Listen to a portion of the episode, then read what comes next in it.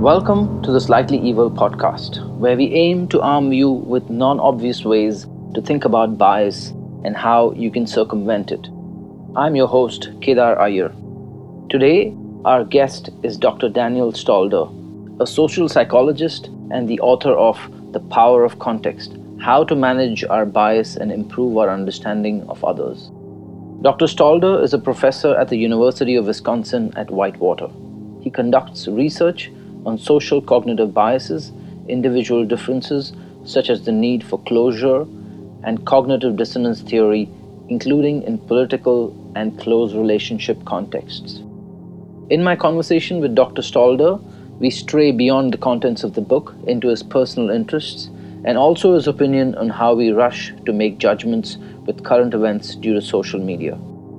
Dr. Stalder also shares his thoughts on how to create self awareness in oneself.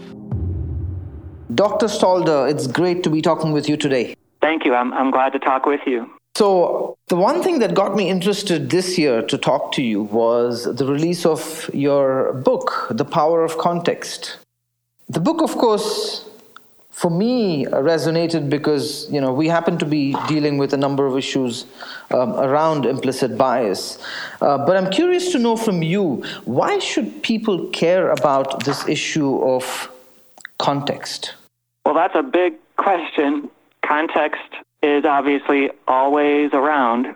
We always exist in a context. All of our behaviors everything we say all the things that happen to us okay, whether we succeed in life or whether we're having a rough time and we're not always succeeding, maybe we lose a job, all of these things happen in a context. And yet, when you observe people's behaviors and when you observe people's outcomes, too often observers they either forget about the context or they, they underestimate the context, despite the fact that the context is there and despite the fact that the context or the situational factors are contributing to what they're observing. When you see somebody speeding down the highway, it may not be a simple matter of the driver being a jerk.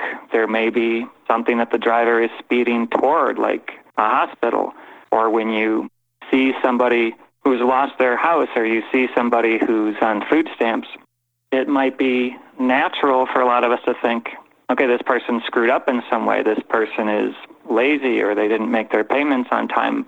And yet, especially when you're talking about economic forces, there is a context. There are situational factors that can help to explain the behavior.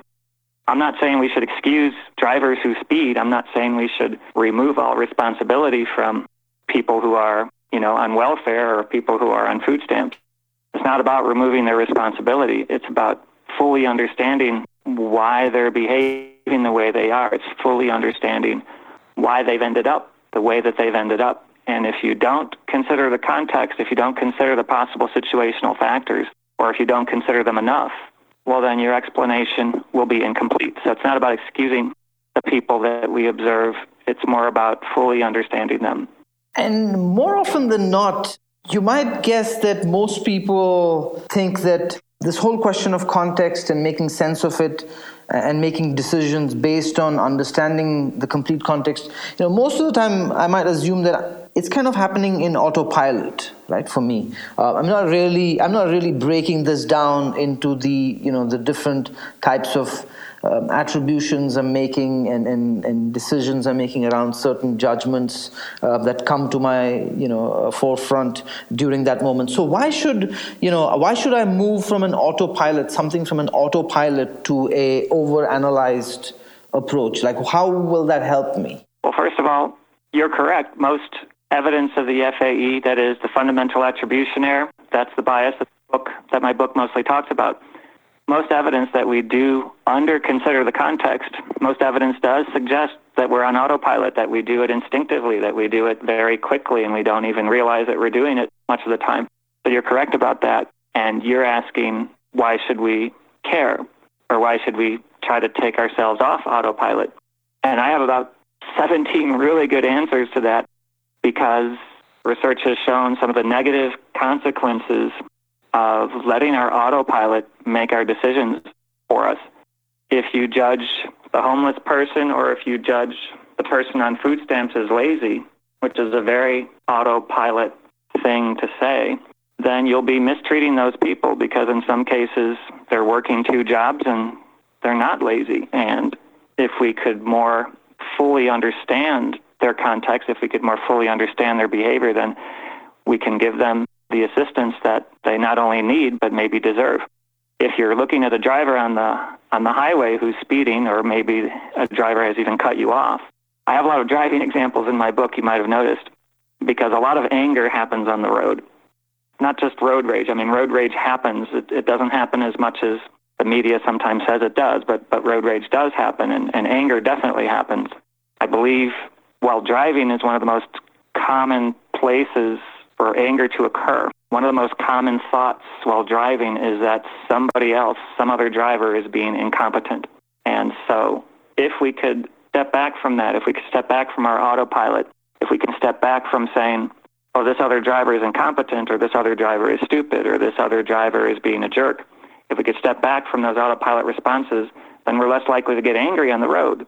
And if we're less likely to get angry on the road, well, it's kind of obvious, and a lot of research supports it, that then there are going to be fewer accidents. There going to, there's going to be fewer cases of road rage, but there's just going to be fewer accidents. And by the way, if people are less angry, then their stress goes down, and that's healthy too at a very general level.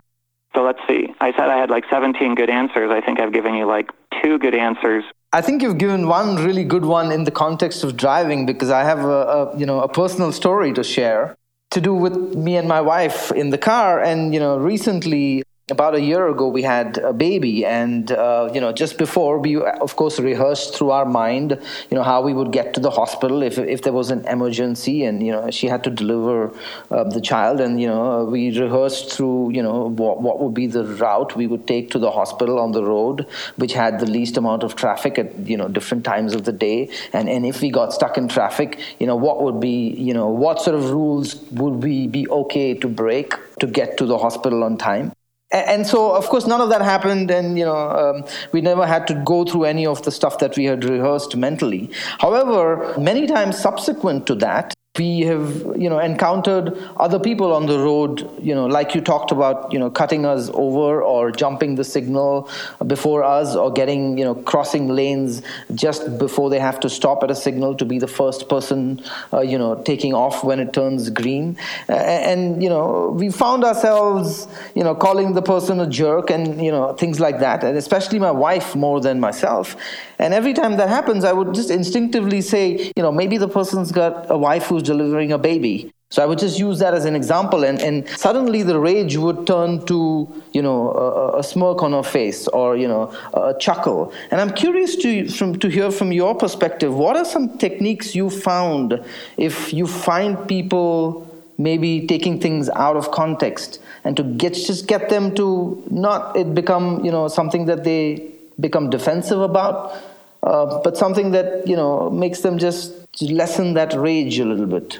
So you're asking about advice to people to reduce their own bias. Their emotional response to the bias, because that typically seems to be more of an issue because that can just take things in quite extreme directions like for example you know my wife will be there you know getting upset about somebody who cut her for 10 minutes of the rest of our journey wherein it could have just been her thinking about her own situation and saying, you know, what if that person was going, rushing to the hospital for, you know, a delivery?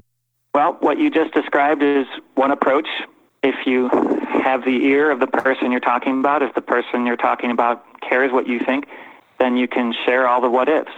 You can share the what ifs, maybe, or what if this other driver had this situational factor or this situational factor. So that's just what you're saying.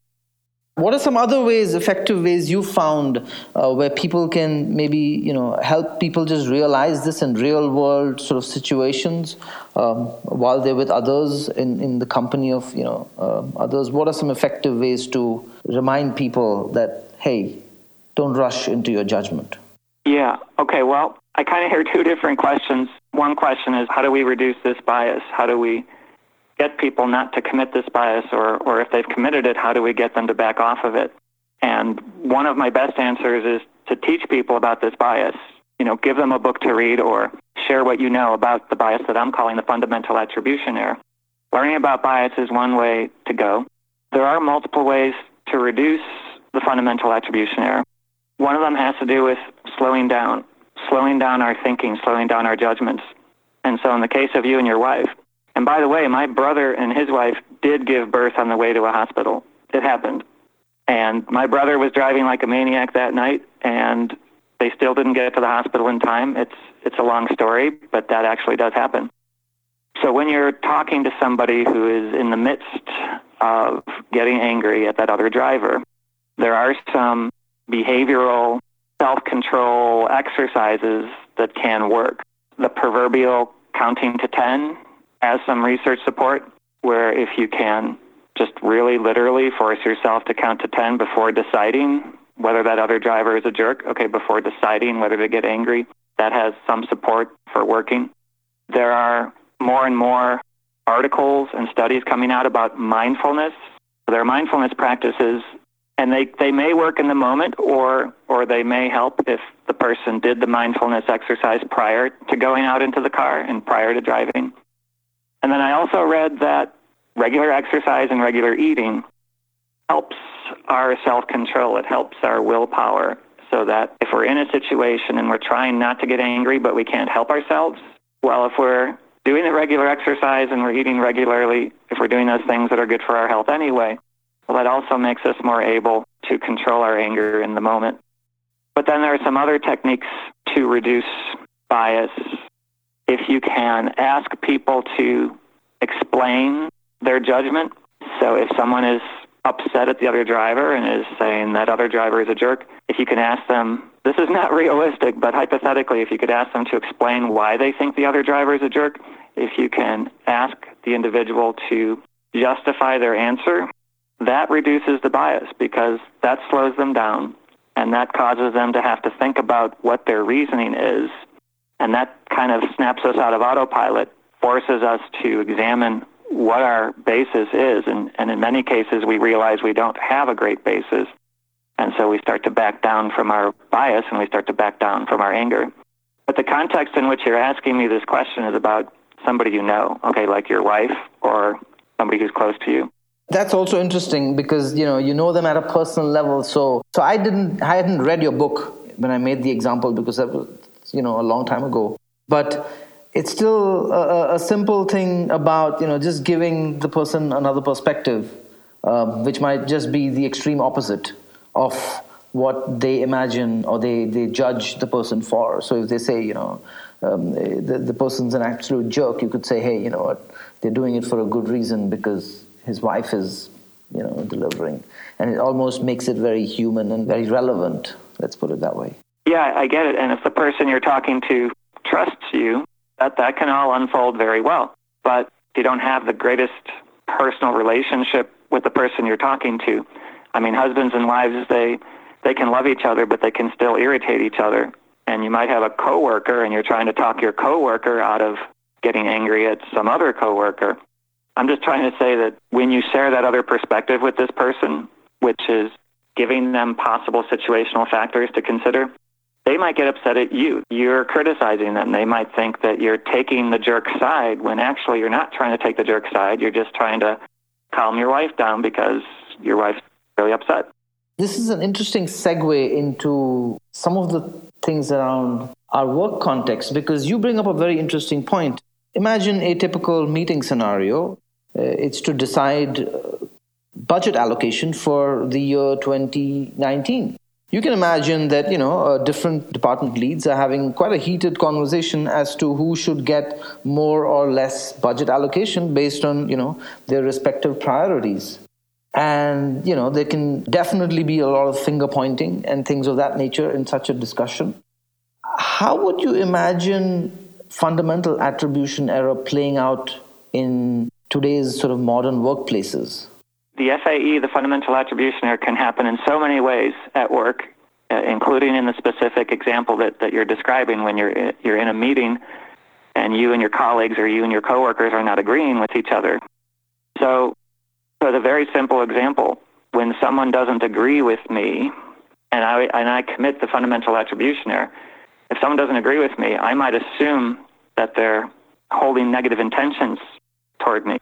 It's not just that they have a different opinion, it's that they have a negative opinion of me personally, and I start to take it personally because I infer negative intentions where maybe there are no negative intentions. On the other hand, sometimes when we disagree with each other at work, we don't always do so politely, right? Sometimes the person who's disagreeing with me might start to get angry. All right, well, I don't like somebody getting angry at me, and so I might commit the fundamental attribution error, or I might, you know, potentially commit the fundamental attribution error and think, okay, this worker who's getting angry at me, this colleague who's getting angry at me, not only do they have negative intentions toward me, but they're angry and aggressive people, and and I hate working at a place with angry and aggressive people. But in fact, maybe the person I'm working with is disagreeing with me not because of a negative intention, but because of information that they're privy to. And maybe the person is getting angry because they had a really, really bad morning, or maybe their supervisor is yelling at them, and so their fuse is short, and so now they're yelling at people at, at a department meeting. And, and I'm not trying to excuse any of this bad behavior. I think that if you yell at people during department meetings, that's bad behavior, I think. I'm not trying to excuse bad behavior, but but if we can fully explore, and we don't always have time in the moment to do this, but if we can just take a step back and allow for the possibility that there are multiple possible causes for this coworker's behavior, there are multiple possible causes for this colleague's angry behavior, then we're less likely to get angry. And that might help diffuse the situation because what often happens when one person gets angry, whether it's in a relationship or whether it's at work, if one person starts to get sarcastic or one person starts to get angry, then the colleague might start to get sarcastic and angry, and then it can escalate. And so, if at least one person can take a step back, not jump to conclusions, not assume negative intentions, not assume that there's aggression behind the disagreement, then there's less likely to be escalation, and then the meeting can be more productive ultimately. I mean, if that's the goal, to have a productive meeting, then reducing the FAE, reducing the fundamental attribution error in a meeting can make the meeting more productive. But my book is more about, it's less about productivity. My book is more about people feeling less stress and people getting less angry and people escalating conflicts to smaller degrees when there are misunderstandings going on. So here's an interesting problem for you. You talked about people feeling less stressed. Uh, one of the things that we typically find um, is, you know, most workplaces, uh, typically in, in, in today's context, can be, you know, uh, high pressured environments. You know, there are quite aggressive goals. Um, there are quite aggressive targets to be met. It can sometimes be quite stressful. So in that context, how do you tell someone to slow down and make judgments calmly and, and that's like telling um, a person with anxiety disorder to calm down it does that's not the solution so i'm wondering how do you square that in my book i talk about primarily how to reduce the fae in ourselves and i think it's easier for me to tell myself to slow down than to tell my stressed colleague to slow down now your your question is okay well how do you tell your stressed colleague to calm down and I don't know if I have a good answer to that. I, I cover this at the end of one of my chapters where I say, what do you do if, you know, if your colleague is committing the fundamental attribution error? What if you do if your colleague is getting unjustifiably angry at something? Maybe it's something you said or maybe it's something else that's going on at the meeting. And the very first thing I say in my book is, you know, maybe it's better not to try. Maybe you have to wait for the negative emotion to dissipate a little bit. Maybe you have to wait for the anger to decrease a little bit before you attempt anything like telling your colleague to slow down when your colleague wants to yell. However, I still did make some suggestions, and they may not always work. And for anybody listening, I suggest making this decision for yourself, knowing yourself, knowing your colleagues. This is not advice that automatically is going to help everybody. But when I discuss this issue in my book, I mentioned that you want to communicate in some way to your colleague that Okay, so I'm sorry. So I'm thinking of some different examples. So your example is that the colleague is getting unjustifiably angry at something and you're trying to tell your colleague to slow down. Yeah, or even, you know, the, the environment at work is just generally stressful for most people and hence they just tend to make more fundamental attribution errors because, you know, I would imagine you tend to make more when you don't slow down because in stressful environments you just keep trying to get as many things done in, you know, in a haphazard fashion and so it just causes more FAEs to happen. And so, how do you get either personally or just generally the environment to slow down? Because one of the, the biggest things to avoid it is to just get everything to become stress free. Like, how do you make that change from either an individual level or even at a group team level to just slow down so that everyone can make better decisions? That's a great question. And if companies could figure out the answer to that, I think workers and employees would be so much happier. That's that's sort of a, an administrative level question, I think. So I could I could speculate about how to make the environment less stressful. And one of my speculations would be that if if you're in charge at work and you have the ability to do this, and you probably don't because there are deadlines and that's why there's so much stress. But if you have the ability to do this, you could investigate some kind of company wide mindfulness workshops where people are taught not specifically the employee who gets angry all the time, but just as a general cultural change, employees are taught how to relax, how to engage in these mindfulness practices so that when they leave the workshop and they go back out into the heated environment, you know, that is their job. The mindfulness exercises that they practiced, you know, can help them.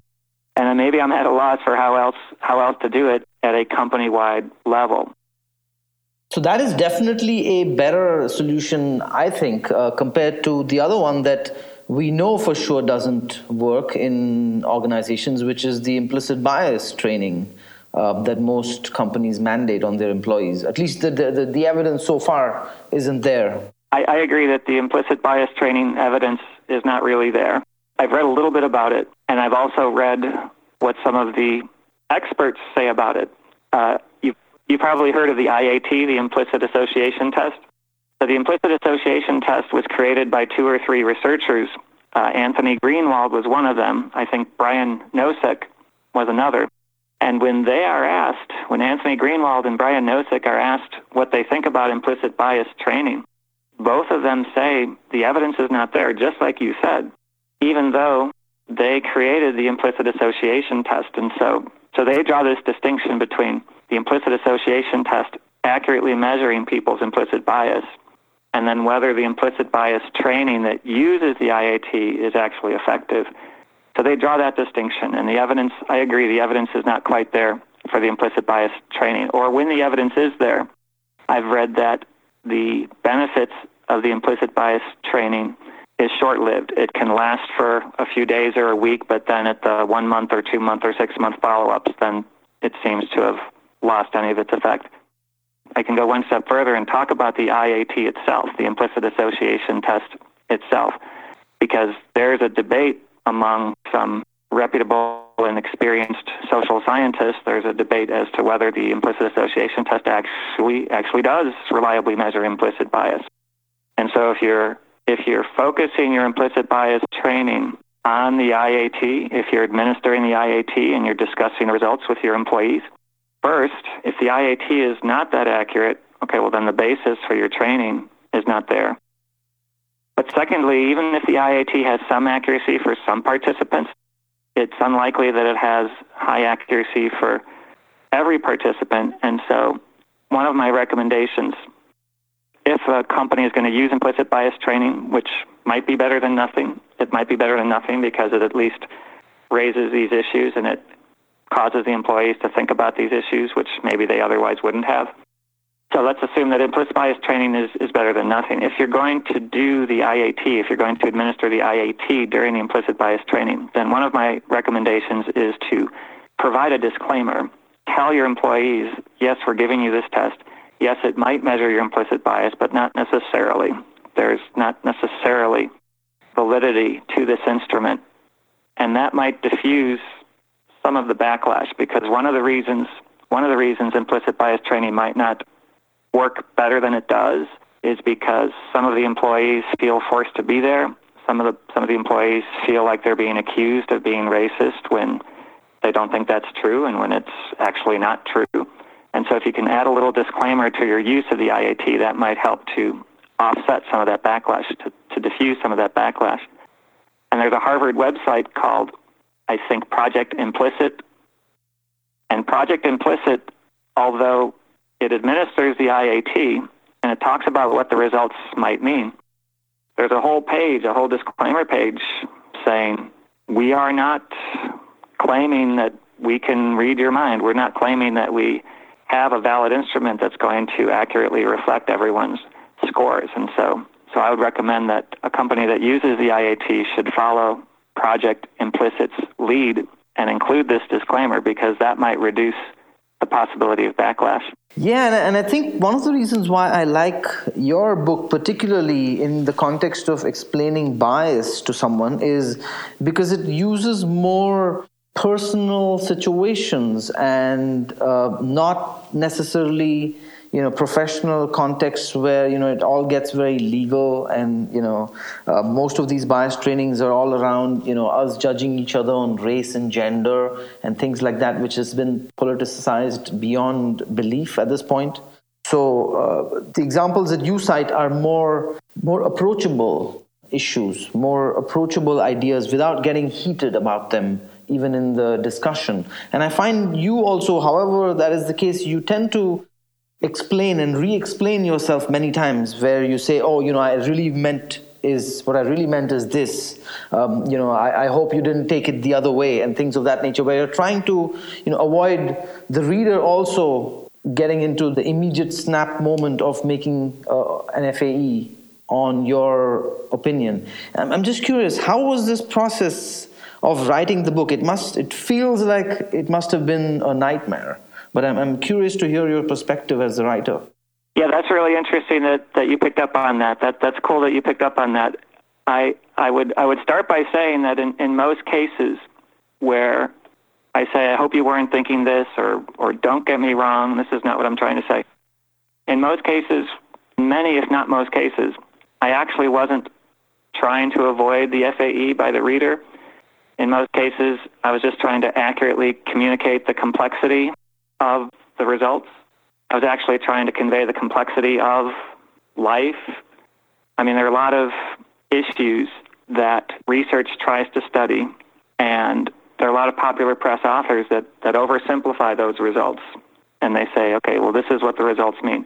And so I made a concentrated effort not to oversimplify the results. And so I would say, okay, well, this is what the results probably mean. But that's not to say that there couldn't still be this counterexample and I also tried to emphasize how the results are always on average. Social science studies samples of people, and we average the results. And so when I state a result, then sometimes afterwards I'll say, not that this result pertains to everyone, not that this result necessarily pertains to you or to all teachers. And that's just the truth about social science, that, that social science is based on averages. However, to get to your question, yes, sometimes Sometimes I was thinking about the reader's potential fundamental attribution error. I was thinking that I'm saying something that a large portion of the readers might disagree with. And oftentimes when someone disagrees with us, we assume there are negative intentions or we assume that the person talking doesn't know what they're talking about. They're being stupid. So yes, in some cases, I was thinking, okay, I'm saying something that a lot of people aren't going to be happy hearing. And so I want to make sure that I'm really clear on this and make sure they know what I'm not saying, okay, that I'm not going to this place where you think I might be going. And it sounds like you're very aware of this situation. This can happen in person at a meeting at a company like you were alluding to earlier, or if you're in a conversation with your spouse. It can happen that someone misjudges you, misinterprets what you say. It's, it can happen in person. But in person, you have the opportunity to address it right away to their face okay, here I'm writing a book. I don't have the opportunity to address anything to anyone's face. Okay, they're just reading what I'm writing. And so, in my opinion, it's doubly important for me to make these qualifications in my writing because it's all one sided. They don't have the chance to complain to me. I don't have the chance to explain what I was trying to say. And so then, yeah, I try to take the opportunity to just explain things ahead of time and to point out the complexity of what I'm saying. And I am saying this, I'm not saying that. Don't get me wrong. So you kind of asked whether that was difficult for me, and I would say no, not really. I mean, it's I guess it's time consuming to make sure that you're accurately conveying the complexity. It's time consuming to make sure you don't miss any corner of your book, okay, where you may have been giving the wrong idea or where somebody may be getting the wrong idea. So it might be more time consuming, but otherwise it, it was not really that cognitively challenging for some reason for many years now. I'm just in the habit of doing that when I interact with people. However, emotionally, I maybe I'm not sure if that's the right way to say it, but but emotionally I found it a little bit challenging because I truly wanted this book to reach as many people as possible. I I didn't want to alienate any subgroup of people, okay, whether it's political or racial or your background might differ from mine. So I wanted I wanted as many people as possible to read this book because I felt that there was potential for this book to help people. And if I said something in the wrong way or if I said something without a qualification, I was concerned that I might lose some readers. And so I didn't want to make people feel bad. I didn't want to make people feel like I was judging them. But I also didn't want to ruin the opportunity for them to keep reading because I think there's potential in this book. And, and I hope that doesn't sound conceited, but I think there's potential for this book to help people. And, and so I wanted as many people to read it as possible. That's great. Uh, so you've touched a few things which are interesting, and I want to get your opinion. Maybe it's not, you know, in your realm of expertise, but I still want to get your opinion because, on the one hand, uh, you say at an individual level, uh, you know, we need to get more mindful about making judgments and things of that nature. On the other hand, uh, it appears, at least on the face of it, that technology is, is kind of at odds with this very principle of you know being mindful and taking a pause. And with the way we consume uh, news today and you know the whole fake news syndrome at the moment where do you think the problem is headed? So when you say technology i, I think I, I think about social media. I think about facebook and twitter and how we can very quickly share our views with lots of people at one time. But i also think of, of technology as databases library databases or the New York Times database where you can find an article that was written, you know, in the whatever 70, 80, 90 years of the of the newspaper. Would you like to just focus on the social media or can I talk about both? I think both. I think they're all equally important because, you know, I can just dig up some dirt on you from 20 years ago and the context is no longer relevant. Yeah, the context is no longer relevant. So so one of the things I wanted to say about the, the databases that are available is that if the information you're getting from the database is accurate and relevant, so you just alluded to the fact that if it's 20 years ago, then maybe it's not relevant. But if the information you're getting is accurate and relevant, that's going to reduce bias. That's going to improve our judgments. We're not just going to go off half cocked about something we believe about somebody because the data exists. We just have to spend the time to look it up, and then we can say whether or not this person is the way we think this person is. So I think technology can provide us with valid, relevant information to reduce our biases. On the other hand, not all online databases are equally valid. Some of the information that we can get from the internet, even if they call themselves a database, even if they call themselves a news organization, sometimes the information we get from the internet is not valid, even if it might be relevant on its face. And so in that case, and this is maybe what you were alluding to, if we are getting a lot of information from the internet that's not valid, we may think we're making a more accurate judgment when actually it's the opposite. We're actually making a more biased judgment. And so one of the solutions, one of the potential solutions is that we have to teach ourselves. This issue has come up at the University of Wisconsin Whitewater. There's a, an effort, there's a program going on to help students figure out when a website is trustworthy and when it's not, and to figure out when a piece of news is fake news and, and when it's trustworthy. And so one of the potential solutions is to teach ourselves, teach students when we can trust the information that we're getting through this awesome technology that, that we have. And that's obviously a lot easier said than done, but that is one potential solution. As far as the social media goes, wow. So you have one person with one opinion, and if it's a famous person or if it's a person with some celebrity, then that, that opinion can get circulated really, really, really fast. And so I guess all I can say at the moment is let's train ourselves and let's try to train our kids and our students not to share things too quickly that we cannot verify. Okay, let's try to reduce the phenomenon of the sharing of fake news. And let's not trust the things that get shared a lot, okay, until we can verify them with a mainstream news source or, or some other database. I hope I'm not losing sight of your original question. No, I think you're going in a very interesting direction. I would, you know, I would love if you can take it to some sort of a hypothetical, you know, how could this be? Because uh, you know, just hoping that people are less sharing and, and, and being more cautious about the things that they retweet or uh, like uh, or things like that because you know it literally takes an hour to propagate the worst right FAE. Well, I don't know if I have any concrete suggestion for a widespread solution that is across all potential users of Facebook or all potential users of Twitter. I suppose the only widespread suggestion I can think of is that the Twitter administrators, the Facebook administrators, the people in charge over there, that they continue to do more to filter or to oversee what's being shared. And I don't know how hard that is in terms of privacy laws or in terms of the technology, but if the people who run Twitter and Facebook can take more control over the fake news that's getting circulated, okay, well, then that kind of takes it out of the hands of the users. That's the only practical suggestion I can think of on a, on a widespread scale. It's interesting you chose uh, you chose another human to police another human in the context of FAE? Because I would have imagined maybe you, you, you chose a computer to do that, which would be a less biased option. Sure. If a computer can be programmed to filter out the potential fake news, if a computer can be programmed to do that in an objective way, that sounds better. I agree. But there's still going to be a human programming the algorithms, right? So the, the solution is probably going to have to involve some human input, and therefore the risk of the FAE will never be reduced to zero. So you've laid out the reason why we should be interested in the problem. We've explored a little bit about, you know, how this problem faces way more challenges in today's context than it perhaps did even 10 years ago. You mean because of the social media and the technology? Yeah, just because of the internet. Yeah, I'm not sure I'd have to reflect on that issue a little bit more. I'm not sure if it's worse now than it was 10 years ago. I mean, yes, the fake news problem is worse. And so maybe I should just say, yes, it's worse now than 10 years ago.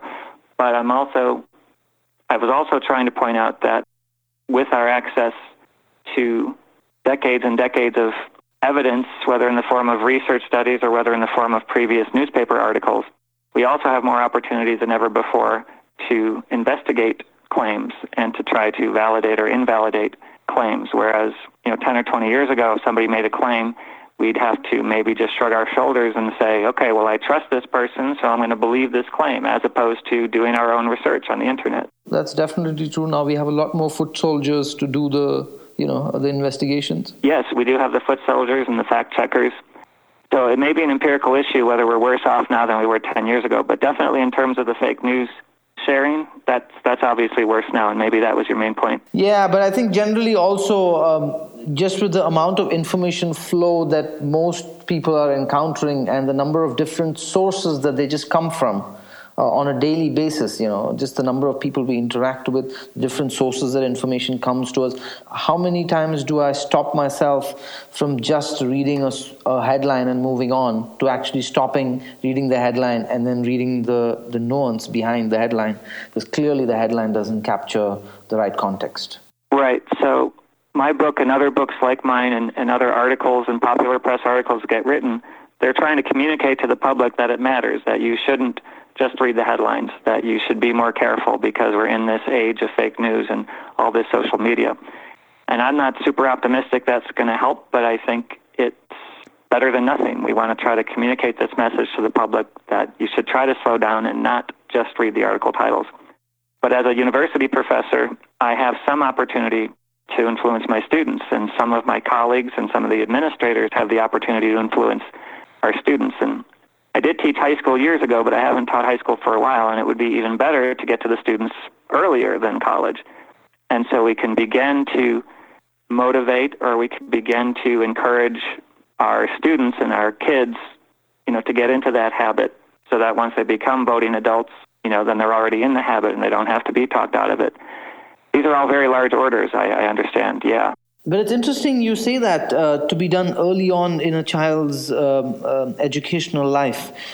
Do you think there is a place to set some ground rules or even some ways to think in the household, uh, which is not, you know, sort of outside the school environment? You know, is there a role that parents can play uh, you know, when in early childhood development years, so that you know you form the right ways to think about FAE and you know, you know, looking at different perspectives, etc. Sure, absolutely. Parents have a great opportunity to help their kids not commit biases, specifically not commit the mental attribution error. I have several answers I could share. I'll, I'll share some of them with you now. There's just the case of modeling. There's just the case where the parents, in their own actions in their own explanations and their own judgments of people, they model not committing the bias. And so if we're all on a car ride together, okay, I don't have kids, but if I had kids and my kids were in the car with me and somebody cut us off, and the kids might say, what a jerk, I could say, well, you know, maybe not. Maybe this person is having a bad day, and I can take that opportunity to, to model not getting upset and, and not committing the FAE. But then when my kids, here are some examples that are not about modeling, I can not let my kids get away with making a bias statement, right? If my, if my kid comes home and says, so-and-so pushed me, this person is a real aggressive jerk, or if my kid comes home and says, this person is really stupid, and the reason is because this person is a person of color. As a parent, I now have the opportunity to say, you know, can we talk about this? Can we think about the reasons for why you say what you say? Why do you think your classmate is a jerk? Why do you think this person is stupid just because of their race? That's called accountability. Research shows that biases are reduced, including the fundamental attribution error, if you can increase the perceiver's sense of accountability. And as parents, we have that opportunity to ask our kids to please explain themselves, to justify their answers, so to speak. And research shows that if you can increase the sense of accountability, that reduces the bias. So that's an exercise that parents could consider trying. You know, it's not necessary that all the kids are going to be open to that, but it actually doesn't matter if you make a person explain their answers, if you make a person explain their reasons for their judgments, then research shows that will that will reduce the bias. Here, here's another possibility. One of the reasons people commit biases is because of ego protection. In the case of the fundamental attribution error, it might be partly ego protection and it might be partly about needing to feel in control. These are two of the main motivations for the judgments people make. They're, they're trying to protect their egos or they're trying to feel like they're in control of things even if, even if they're not. And so if a parent, I mean, parents, we're talking about parents, and parents have a lot of control over their kids' environment, whereas when the kids grow up, parents have less control over that. And so while, while our kids are kids and we have more control over their environment we have more control over their day-to-day, technically we can find ways to boost our kids' egos and we can find ways to increase our kids' feelings of control so that they're less tempted to commit the biases that are designed to protect egos and increase feelings of control.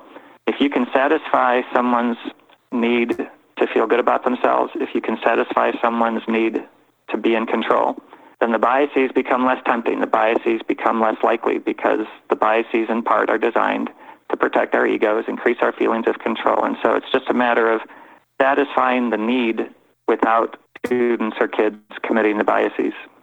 So I hope that makes sense. Oh, that definitely makes a lot of sense. Uh, this has been really fascinating. Um, you seem to have a lot of, of course, interest in the area. You're a social psychologist.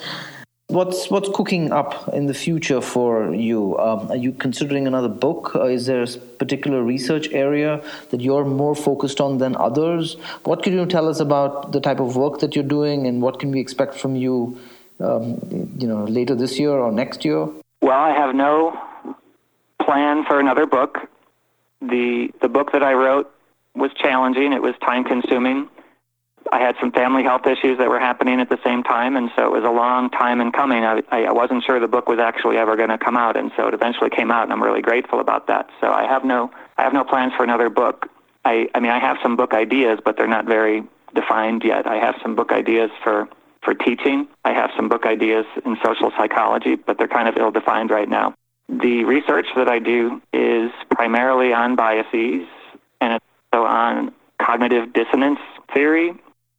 Cognitive dissonance theory, I briefly mentioned it a few times in my book. In fact, I had a chapter in my original plan for my book, I had a chapter that was going to deal with cognitive dissonance theory, and then it turned out that I didn't have room for that chapter, and it didn't quite fit with the rest of the theme of the book. And so, so I suppose if I were to write another book, I might try to get that chapter back into it on cognitive dissonance theory.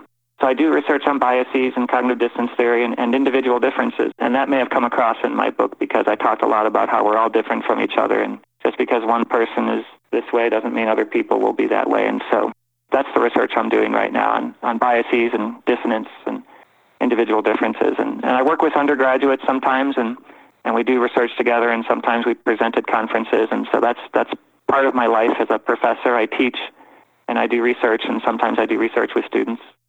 Individual differences. Um, it somehow seems to be that in certain circles, uh, we attribute most things to group identity, but at the same time, we all kind of know that every one of us is different.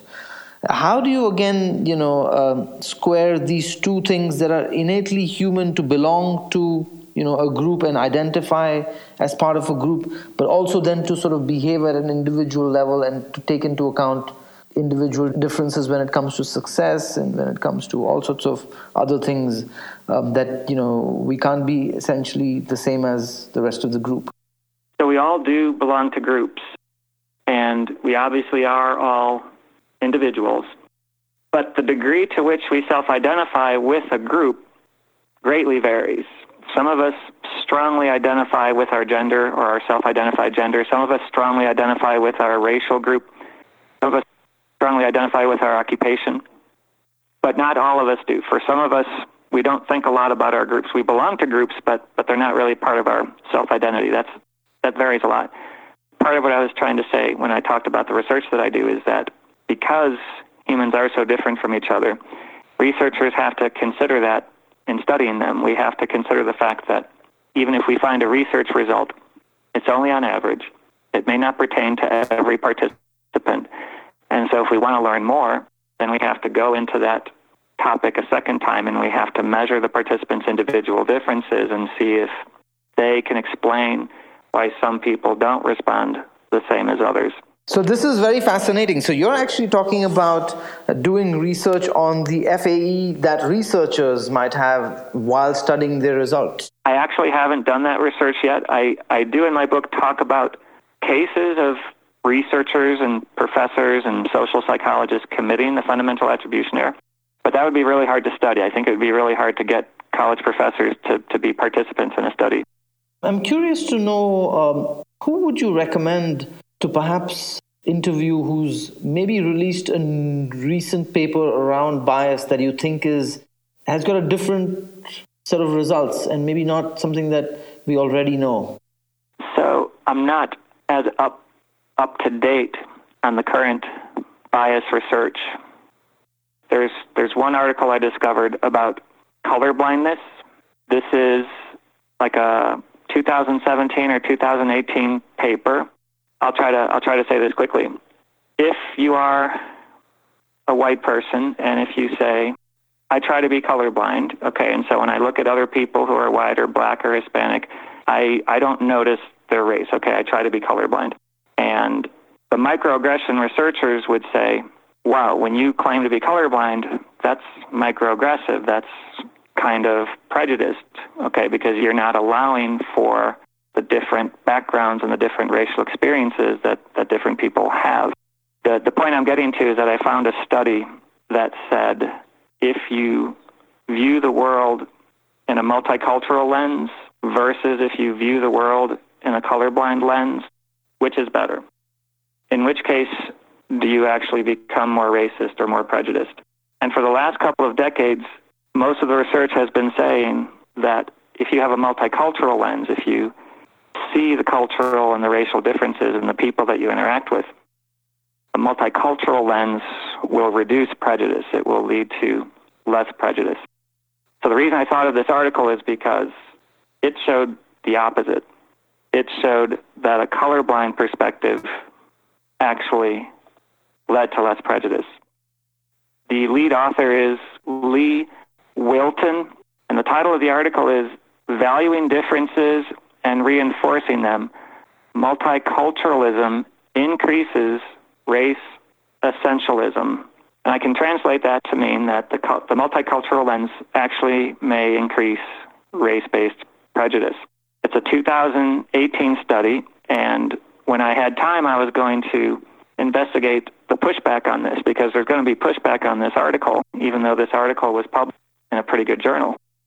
Also, another thing um, to wrap up, I, I want to get your point of view on uh, what can listeners uh, read in addition to your book. So, as a follow up, you know, if someone's read your book and now they're aware, you know, what's next? What would you recommend they do next? You know, one of the things you mentioned is, you know, sort of maybe doing some of these mindfulness practices um, to kind of form a habit of being able to manage and improve ourselves.